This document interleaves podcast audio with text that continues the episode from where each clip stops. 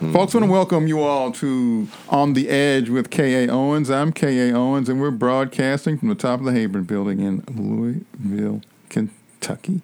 Again, uh, I'm K.A. Owens, and uh, you're listening to WFMP-LP Louisville. That's 106.5 FM on your radio dial. And if you want to find out a little bit more about the station, go to forwardradio.org, click on a button, and we're live streaming now. You can listen to us uh, anywhere in the city, anywhere in the state, anywhere in the country, anywhere in the world.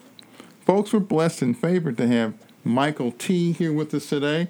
Michael T is a actor, writer, playwright, activist, and kind of man man of the world. So, uh, uh, welcome again to our show, Michael T. Well, thank you for inviting me. Folks, here uh, today we're here to talk about uh, the legacy, the impact, the significance of the the great uh, actor Sidney Poitier, uh, who just died. You know, uh, Sidney came literally from nowhere to have one of the biggest careers ever in Hollywood, and also did some activism around the civil rights era. Uh, as a, noted as an actor, and also directed as well. So Michael, uh, uh, from your point of view, uh, how would you sort of typify or uh, explain the legacy of Sidney Poitier, particularly to a lot of these young people out here today who, who may not really un- understand who Sidney Poitier was and what he meant to, for, for black folk? Yes, sir. Well, I think uh, first and foremost, Sidney Poitier's legacy is a legacy of persistence in the face of great odds. When you think about when he emerged as a as an artist in America in the I believe it was the 1940s or early 50s Be, behind the Jim Crow curtain in an era where, you know, we were really living under a totalitarian system, a system that had uh, succeeded our enslavement for centuries. And now, by the time that Sidney Poitier was born in the 20s, behind the Jim Crow curtain, had uh, become an adult and was uh, trying to uh, be a working artist we were still under uh, a very uh, white nationalist state and general oppression where African Americans were being lynched in the 40s and 50s on a regular basis. So I cite that as, you know, to point out the environment in which he emerged. And when we look at his career overall. I mean, uh, you know, poor black man who grown up in uh, what country was that? The well, he was actually he was born in Virgin. Miami, and, uh, and, his family is from the, the Bahamas. So he was raised to his teenage years, and he came back to Miami because he had family here in the states, and then he decided to make that move. But basically, partly because of the racism he felt in uh, in Florida at that time, and then yes. he thought it would be better and uh, uh, and, and uh, him more opportunities if he went north. So he went to uh, Harlem. Yes, and just by the way, I my second honeymoon, I spent a week in the Bahamas. Uh, that's another whole story. But uh, yes, and when he came back to the United States, I mean, he was living as a poor man for a number of years, uh, low income, and he went to New York um, again, trying to uh, pursue an acting career. Joined the army just to eat. He was hungry. Yes, yes. And again, the legacy is his persistence in spite of those odds. But I think it was. Um, he was kind of in the right place at the right time because it was at that particular period where several other things are going on. Um, this is the post World War II period where there had been a major global fight against fascism, and there was no people more uh, beset by fascism uh, called racism in in the, in the United States. and it wasn't lost on people, many people of all colors, that the U.S. had allowed fascism and racism and all other types of negativisms to permeate the culture from day one. In spite of the fact that all people were supposed to be equal. So after World War II, in order to save face, in its own history, the United States, there was a there was an opening up, sort of, you know, and it was impacted by the re-emerging civil rights movement post World War II that was demanding our recognition of our citizen and human rights. So in a way, as bad as it was, this is the whole dialectics of history, it was also probably one of the best times to be pursuing anything as a black person. And I think that, and what has always amazed me is that in the 1950s, while we were still under, you know, the, the, the thumb of Jim Crow, Sidney Poitier was able to carve out a great acting career. I mean, this guy was playing leading roles in a period where no black person or rarely any person of color had a chance to to play. I mean, and the art the artistic institutions and the entertainment industry in the in the 20th century became a major factor in the whole racist scheme of things. I mean, became a big industry. I mean, there was no great entertainment industry in the in the 19th century. I mean, there was entertainment, but the entertainment was Jim Crow.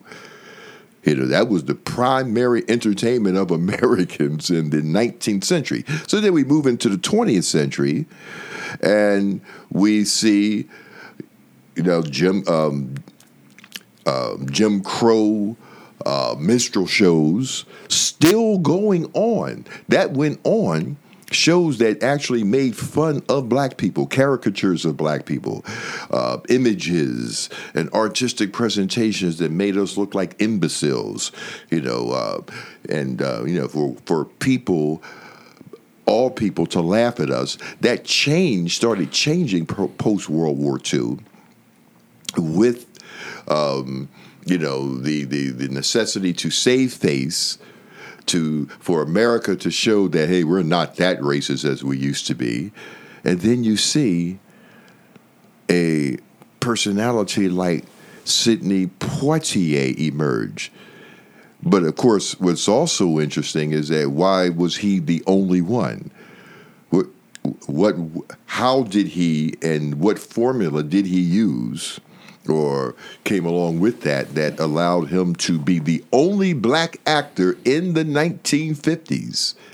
Remember, up to that time, there had been none who was playing leading roles, not playing uh, buffoons or or, uh, porters and janitors. He or was butlers. playing leading roles or butlers. He mm-hmm. was playing leading roles, not even taking minor roles in the 1950s. So that's quite an accomplishment, like right there. I mean, it took another 20 years to get black people to even get leading roles, and that's still a struggle to this day.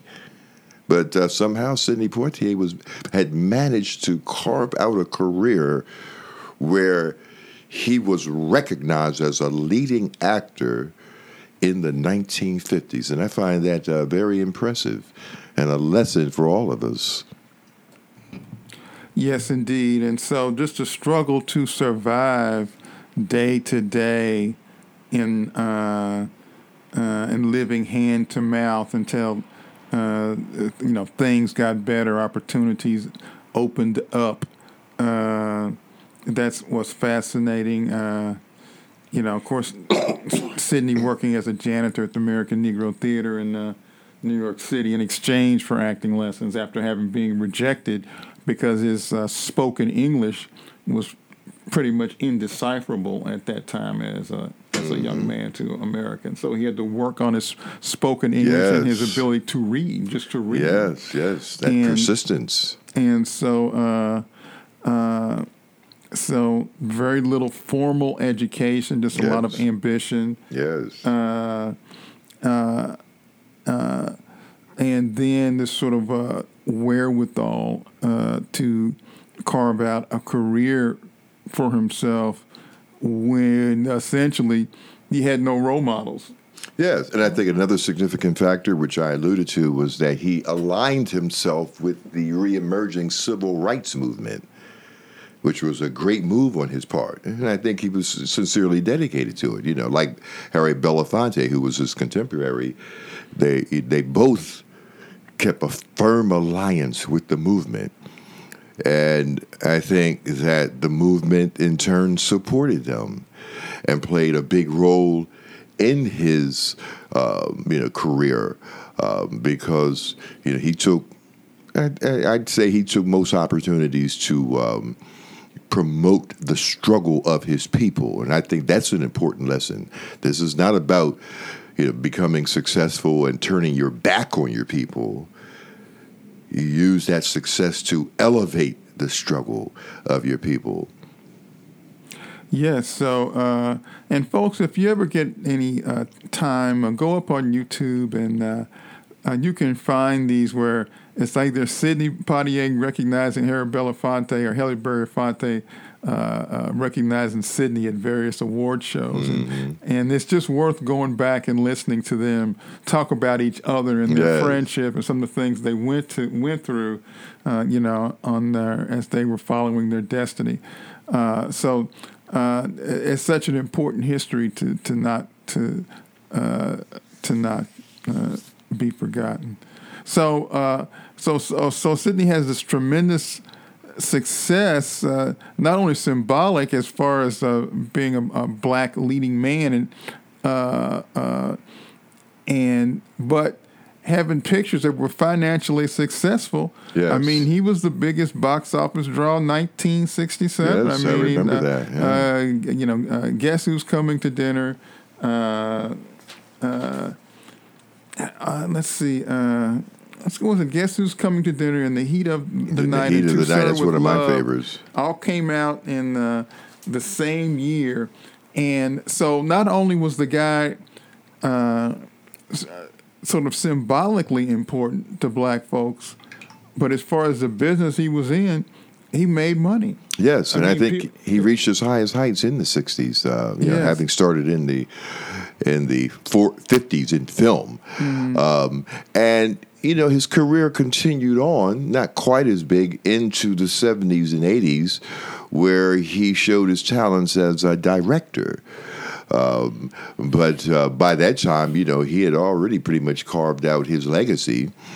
And uh, and another interesting thing about Sidney is that he didn't really play too many of those quote unquote black exploitation movies. That's what I liked about it. When you look back at his career, he did not. He, you know, he was a big star at that time where he didn't mm-hmm. have to do that, but you know there were some who did. Mm-hmm. But he pretty much avoided those films. Now. In saying that, it's not to say that all of those films were useless or no good. I mean, some of those films uh, were the vehicles for a lot of black movie careers. Uh, a lot of them were poor quality, but uh, if you look back on Sidney Poitier's career, he may have played one or two, but he does not owe his success in any way to the quote unquote black exploitation uh, genre. And I think that's another feather in his cap. Um, and uh, most of his work was quality work. I mean, this guy. I mean, he uh, he he was, he was amazing. Oh, uh, so yes, uh, he he uh, began directing. Uh, Let's he, do it again. He uh, uh, directed Richard Pryor, uh, the, Gene, the Richard Pryor Gene Wilder movie Stir Crazy. He, didn't know uh, that. He directed Buck and the Preacher. Buck and the Preacher, another great one. Him and With a great Belafonte. message. and uh, uh, also directed the Bill Cosby comedies Uptown Saturday Night and Yes. Let's Let's Do It Again. and he starred in them. You know, he played significant roles in them. So, uh, so uh, uh, you know, he was uh, a man of many talents. Uh, of course, he's written uh, memoirs, which are uh, Yes. ver- uh, well worth reading. And I just wish uh, more young people today, because I'm trying to see the the linkage. There was such a big drop off between. Oh, just as a note, uh, when you talk about black exploitation, uh, you know Melvin Van Peebles made "Sweet Sweetback," which some people say is the first black exploitation, but it really wasn't. "Sweet Sweetback" was sort of a, a, a actually a high art film, really. In a real sense. And uh, what the Hollywood took sort of bits and pieces from how uh, Melvin Van Peebles was able to be successful. What Hollywood they they stripped they stripped all the political That's the key. uh, the political aspects of what Melvin Van Peebles did with Sweet Sweetback, and then turned it into something else. Yes, almost new minstrel shows. Well, almost. it turned it into something that could could could be box office, uh, and that you could make money with. yes. In other words, you could have a, a low budget film and not pay the actors as much as they needed to be paid, and still make a whole lot of money by Yes. stripping out the political content. Yes. But if you had a movie, black exploitation means that a movie where black people can uh, can get in fights with white people and win, but the white the white people that they beat up have to be sort of Italian American gangsters. Yes. In other words, you can't beat up white elites. You can't beat up Wall Street. You can't go against the the real enemy. Yeah. But you can beat up, you know, uh, uh, you know, uh, gangsters, white, Yeah. you know, white gangsters. and the key was thing is, is what you said. that's uh, what was acceptable. Yes, For and whereas if you look at uh, in the heat of the night, uh, when the rich white man slapped uh, the, the Sidney Poitier ca- ca- uh, character and Sidney slapped him back, that wasn't a gangster. That was a white elite.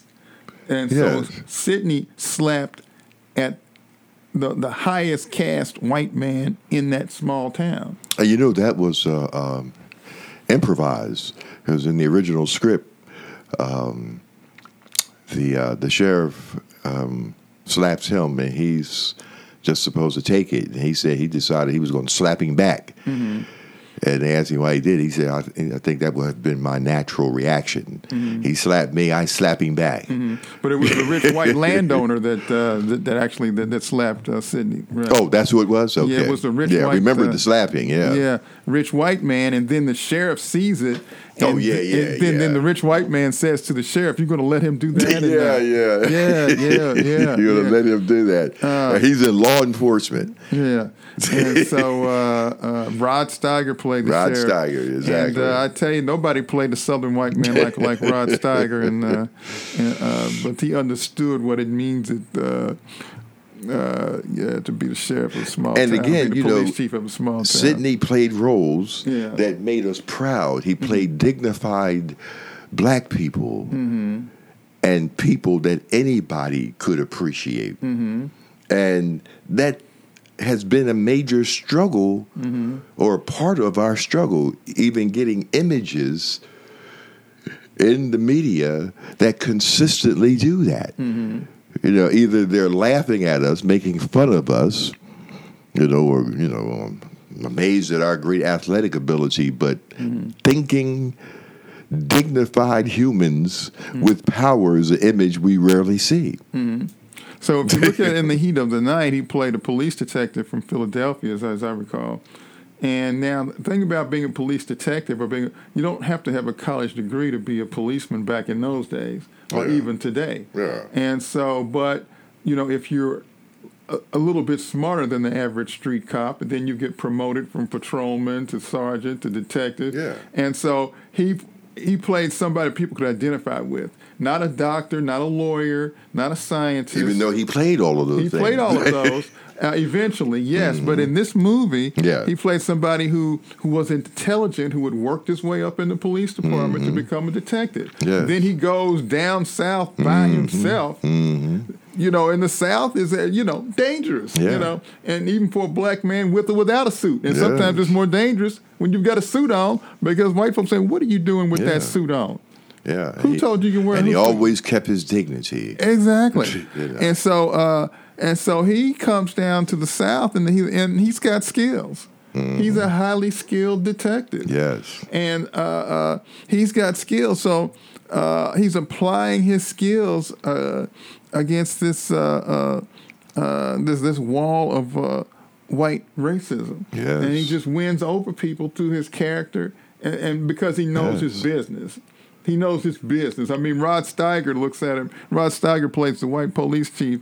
Uh, and says, mm, you know, the guy kind of knows what he's talking about. Yeah, it just becomes clear Yeah. uh, uh, that he's a strong guy and uh, Yeah. he knows what he's talking about. And that image was so important. I mean, people kind of take it lightly today, but Yeah. in the 1960s, Yeah, that's what's so important because still in the 1960s, and this blows people's minds, and in the 50s, when Emmett Till was killed, um, our manhood and womanhood was not recognized. White people still called us boy. And for a black person to come down there and say, You call me Mr. Tibbs, that was revolutionary.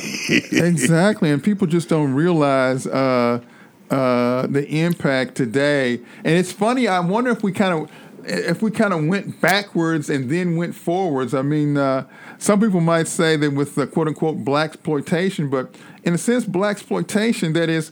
Here's the thing: we talk about Melvin Van Peebles in his movies. Melvin Van Peebles was an auteur, and because he was sort of locked out by Hollywood, he came up with his own business plan where Yeah. he made money. Mm-hmm. And so the pictures that came after Melvin Van Peebles, you know, aimed at a black and a white market with with with quote unquote black movies, they weren't necessarily the product of black entrepreneurs. Yeah. They were the product of Hollywood. yeah. You know, uh, exploiting us. That's what they call Right. exploitation. Right. Misrepresenting us, depoliticizing it. Yeah. And that's key. yeah. You know, depoliticizing. Well, there was some. I mean, a, a lot of those things where, you know, where the blacks were fighting against, you know, white gangsters, and so for have blacks standing up against a white anything, Yeah. uh, was somewhat, uh, you know, uh, you know, it's like you. It's okay to punch a white person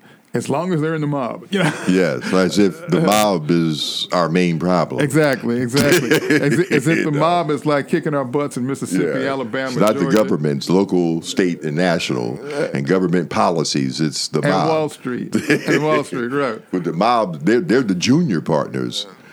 Exactly. At best. Well, actually, the the mob is sort of a lower class whites. Yes. Uh, actually striving against the evil and corrupt Yeah, system. yeah. That's all it was, and that is when you Yeah. when you look at it, the whole war against or, organized crime is it's like saying Wall Street saying, you know, these lower class white people have too much money, put them in jail. Yeah. But uh, that was the war on earth. And if you Yeah. notice, most of those black exploitation movies, they were very critical of the movement. It always portrayed the movement and movement people as ultimately insincere and ingenuine.